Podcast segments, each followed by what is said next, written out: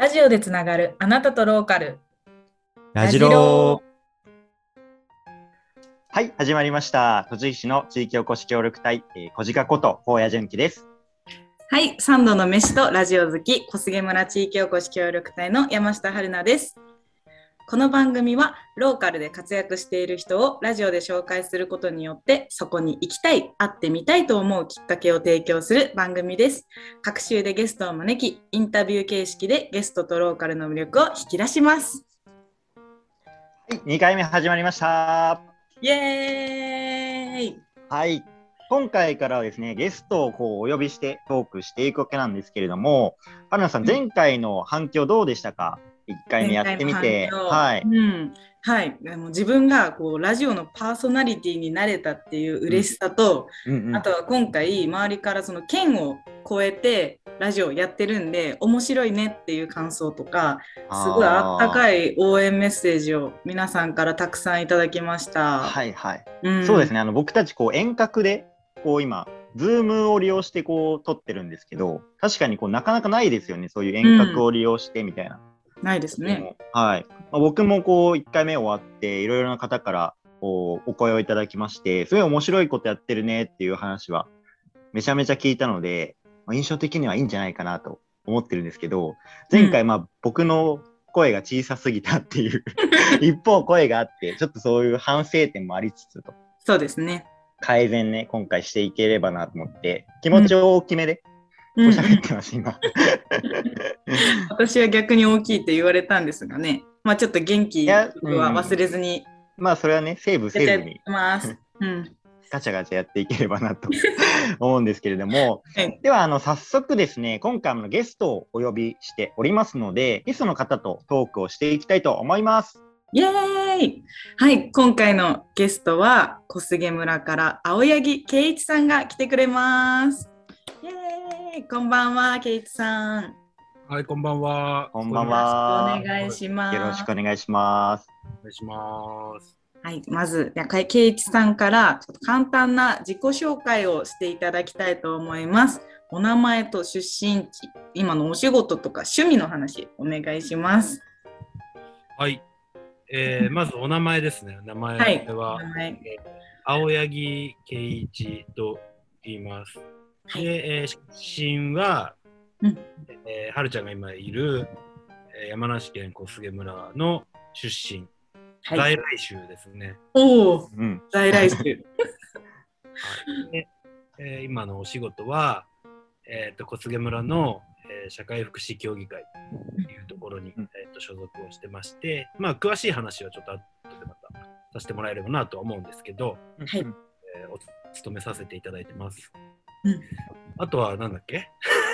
ちょっと趣趣味。あ趣味趣味。そう趣味はね、うん。ちょっといくつもありまして。お。あの飯しやすく冷めやすくて有名であるんですけど。いいですね。幅広い、幅広いということですよね。広く浅くで有名なんですけど、今はですね、あの、ものづくりにハマってまして、お、はい、DIY みたいなことをやってみたり、うん。あとは写真ですかね、うん、夜の星写真撮ったりとか。うんうんまあ、もともとはアウトドアとかね、そういうのが好きなんですけど、なかなかそうなんですねうんそう、なかなかコロナでね、どこにも行けないっていう時ところで、うん。身近でできるものを趣味にし始めたっていう感じで、今言ったのをやったりしてます。うんうんうんそんな感じですね。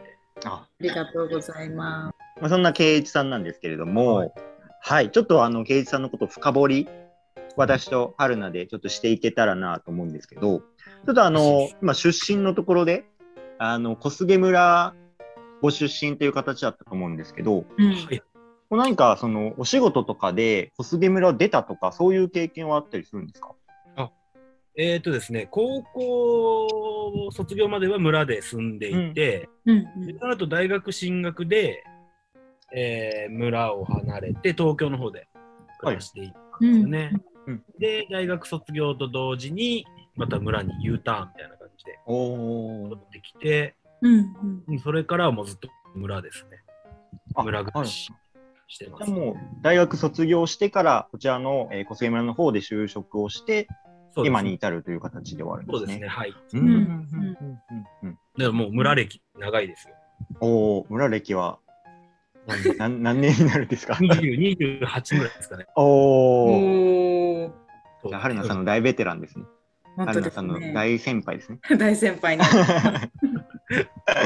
なるほど。そう、まあ、28年間、こう、小菅村に住んでいるってことなんですけど、はい。なぜ、こう、小菅村に、こう、すず住み続けているのかっていうところもお聞きしてみたいんですけど、いかがですか？なるほどね。えー、っとね。う わ、痛い痛い痛い痛い痛い。痛い痛い痛い。なんか虫がいた。大丈夫ですか？小菅村っぽいっすね。なんかアブですか？た。あー、焦った。なんかでかいのいた。アブでしょうか？アブじゃなかった。なんかね、嘘。なんか、雲、雲じゃないけど、そんなような。気をつけてください。台湾とか切っててください。ハプニングが、アブね。ハプニングがありました。ロローカル、ローカル系ラジオですからね。うん焦った。なんか、いいよね。そういうのもあっても。すみません。えっと、じゃあちょっと気を取り直して、あの、小菅村に住み続けているご理由っていうところをお聞きしたいんですけれども、はい。えーっとですね、いく、なんだろうな。まずそう、大学の時にうん。戻ろうかなって思ったのが、はい。そう、あのーまあ、こう、アパートに暮らしていて、うん。はいはこうやっぱ隣にどんな人が住んでるかとか、い。うん。と街を歩いてもね、まあ、知らん、まあ、と当然そうなんだ。挨拶とかやっぱしないじゃないですか。確かにそうですね。だからそうした時になんかね、すごいね、寂しさを感じて、はい。うん。で、ちょっとこう、一回ね、すごい39度近く熱が出た時があって、うんはいうんで、その時に誰にもこう、助けを呼ぶことができなかったんだよね。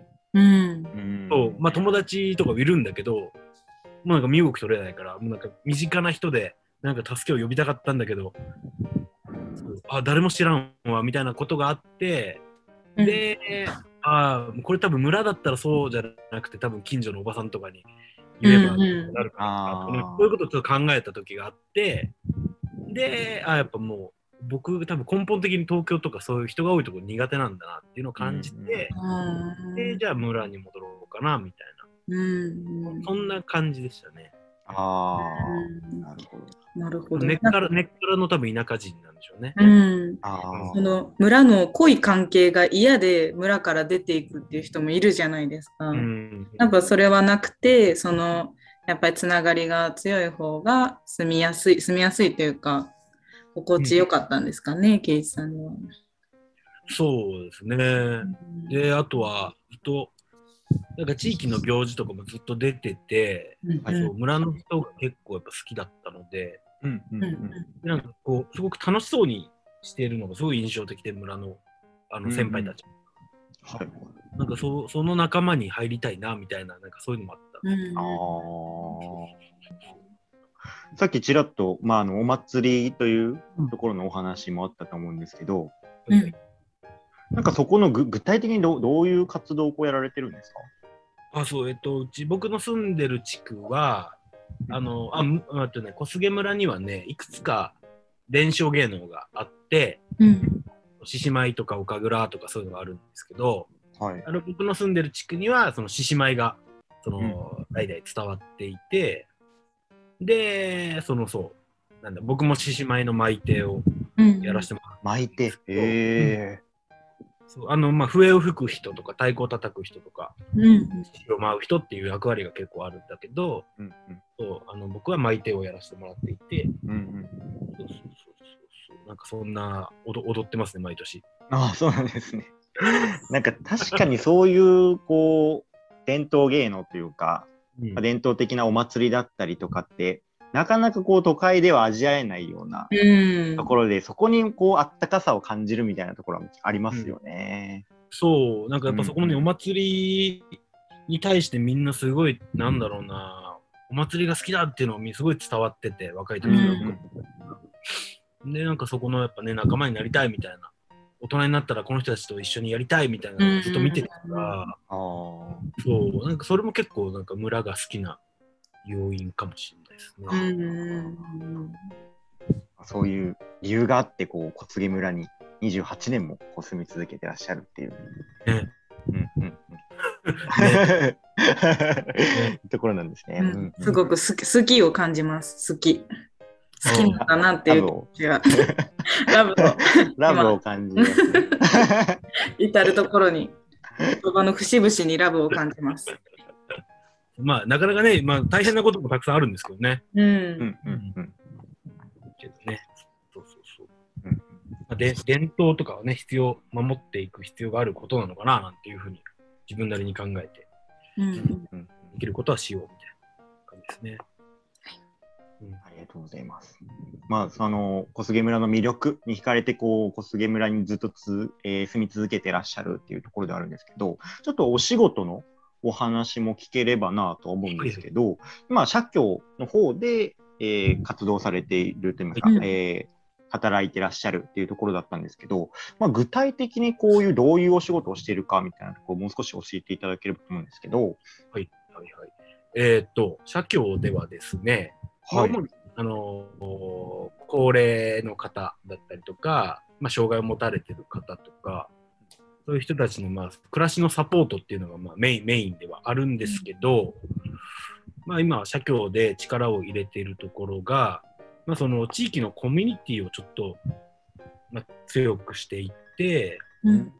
うん、その、なんでまあ地域力を作る、なん、なんていうんですかね、地域力を上げるというか、そこで、うん。まあ、つながりが、地域の住民同士のつながりが強まることで、その災害時とか、うん。った時に、ね、お互いの助け合いとか、そういったのが、えーきちんと、えー機能していくんじゃないかっていうようなことがありますので、そういったものをちょっと強めていこうってことで、もうどん。どん地域に社協として出向いていって、うんいろんな人たちのつながる場を作っていこうよみたいなことで、そういった場作りみたいなことを最近はやっていて、あのうん。僕もそこをやらせてもらってたりしますね。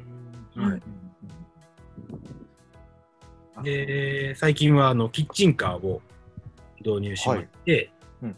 そう、あのキッチンカーを使って、あ村内で8個、8つ集落があるんですけど、はい。8の、8個の集落を、ま、ぐるぐる回って、うん。昼時とか夕方とかに行って出向いていって、うんそのなんだろう、なかなかやっぱその施設に来るはい。ことができない人いるので、えーもうこっちから出向いていって、その屋外の場作りで、そこで住民の人たちと交流してみたいな、うん。そういう活動をしたりしてますね。えうーん素敵。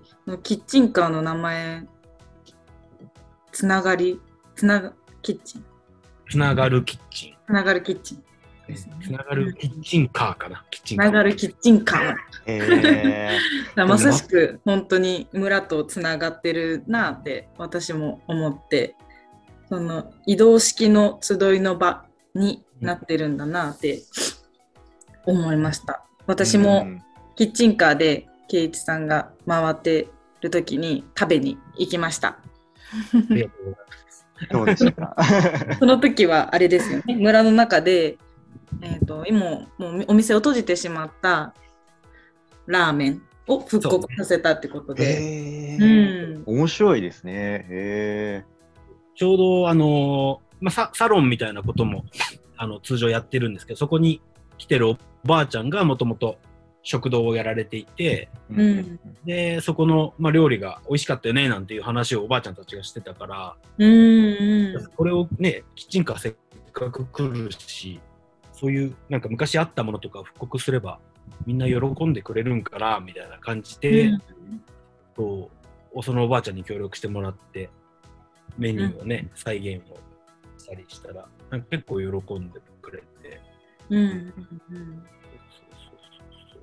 まあ、もともとのその目的であった、こう、コミュニティ作りっていうところを、こう、まあ、社協の方が出向いて、こう、村に、てみたいな、すごい、もう面白い取り組みかなと思うんですけど、なんかその他、こう、キッチンカー以外でも、こう、面白い活動をやられてるっていう話も聞いたんですけど、ああ、ああ、そう、あのーこれも、あれなんですけど、あのーお買い、高齢者で、うんお買い物になかなかね、行けない、外出が難しかったりする方もいるので、あれなんですけど、でもお買い物することは好きなんですよね、みんな。うん。うん。好きなんで。でもえーね、やっぱインターネットの注文とかね、アマゾンとか使えるわけじゃないから、うんそう。なんかそこでね、楽しい、やっぱやっぱ買い物を楽しんでもらいたいっていう思いがあって、はい。はい。でで、自分たちで買い物が楽しいって何かなって思った時に、うん。やっぱり商品を見て選んで、その場でカゴに入れてみたいな、その瞬間が多分楽しいんじゃないはい、はい。確かに確かに。もうワクワクワクするんでね、これをどう使ってやろうかとか、うん。うんそうこの服どうやって着たろうかみたいな、多うんうんうん分その瞬間が多分一番楽しいなと思って、で、今、このズームとかがめっちゃ普及したんで、はい。はい。これで画面映しながら、お店、お店を回ったら、おばあちゃんとかがこの実際お店にいる感覚になるのではってういう、ーん。ええー、すごはいはいい。そういうなんか、なんだろうな、カフェうんを建てたんですね。うんういう思いだったんですね。うん。で、実際お店と交渉して、うん。やらせてくださいって言ってやったら、やっぱあのすごい喜んでくれて、うん。そうなんか一人、一人暮らしのおばあちゃんたちなんだけど、うん。多い人はね、1万2000円分ぐらい買って、最初のええカゴぐらい買って、うんうんうんその人に聞いたら、うん。やっぱり買い物行けないから、こういう時にいっぱい買わなきゃみたいな。うん。で、うんいつもその人はもらってばっかだから、うん買ったものをお寿司とかね、やっぱ買うのよね。うん。でそういうのを、うんあの親戚の人に届けてくれるんだみたいな。んああ、みんなやっぱなんかそう、あ買い物もやっぱそういうのがあるんだなみたいな。僕もやりながら学んだんですけど、あ。はい。そう、なんか、ね、自分のものだけじゃなくて人にあげたいから買うとか、えそれを、そう、こういう機会に変えて嬉しいんだよみたいな言ってくれたりして、うんうんで、実際やっぱ商品を見て買えるっていうのはすごい楽しいねっていうのを言ってくれて、ですね。確かにスーパー行った時に、まあ、あらあらかじめこれとこれとこれは買おうって思って行っても絶対余計なもの買っちゃうというああ、か、確かにあうん。る,、あるよね。あのこうスーパー見てたらあこれが売ってるから今日あのこれあのでなんな刺身とかでなんたなんだろう刺身食べようとか、うんうんうんうん。うん。料理これやっちゃおうとか、うん。ね思うからそういうワクワクドキドキってそうできなくなっちゃうのってやっぱ悲しいし。うん。うん。で、ね、あの移動販売車とかもさ、回ってくるんだけど、うん。はい。やっぱりこの商品って限られてるじゃない、うん。で、やっぱスーパーとか行くと、やっぱめちゃくちゃ、ね、移動販売車の多分ね、20倍ぐらいの。ありますもんね。で、まあ、社協のスタッフさんで一緒にやってる職員の人たちが、うん。商品の説明とかも、あの、おばあちゃんたちにしてくれるのよ。うん僕僕はもうカメラでお店を回ってて、うんで、小菅に残ってる職員さんが、これこういうのに使えるからどうとかってすごい勧めてくれたりとかして、うんうんそこでこう連携しながらやってくれるからね、すごいね、みんな知らないものとかも買ってくれたりするんだよね。ううんん。そういうのを商品を知るっていう機会にもなってるんだなっていうのがああるし、うん。やっぱみんななんか決まりきったものしかね、買わなかったりするかうんら。うんあ。ちなみに、こ小菅村からこううん一番近いスーパーってどのぐらいなんですか？時間で言うと。えっと、車ではい。25分ぐらいですかね。ああ、ねうんそうなると大変ですもんね。高齢者のうん方となるとなおさら。うんうんで免許もね、みんな返しちゃったりもするから、うんはい。うんそうすると本当に買い物する機会っていうのは本当にうん激減しちゃうんだよね。はい。うんうんうんうんでも買い物はみんな好きでしたくてみたいな。はいそういうことがあったから。ええそれをオンラインで叶えたってことですよね。ああ、はい。ね、あの結構トラブルもあるんだけどね。なんかすごい面白いなと思ってて、そう買い物できないこう不便さとかこう課題とその買い物の楽しさをこうリンクさせていくっていうのはすごい面白いとく取り組みだなと思いました。なかなか聞いたことないですね。うんなんかその言ってた買い物代行のイメージってこうただか言われたものを買ってくるっていうところは結構いろんなこうスーパーさんとかでもやってると思うんですけどうんそれにプラス楽しさを加えるってなならではだなと思いました。うん、うんすごい。楽しさが先行してしまうんですよね。うん、うん それはまたいいですね。ありがとうございます。いろいろちょっと、あの、うんケイジさんの活動であったりとか、この小菅村の魅力みたいなところもちょっと引き出せたかなと思うんですけど、うん。最後にこうお伺いしたいのが、ケイジさんが思う、あの、一番の小菅村の魅力って何かなっていうところも、最後におお伺いしたいんですけれども、はい。いかがですか？そうですね。あのーやっぱり一番はもうひ人だと思っていて、うんそうまあ、今言ったような話とかも、どんどんやりなって言ってくれる土壌がうん。ある、優しさとか、うん。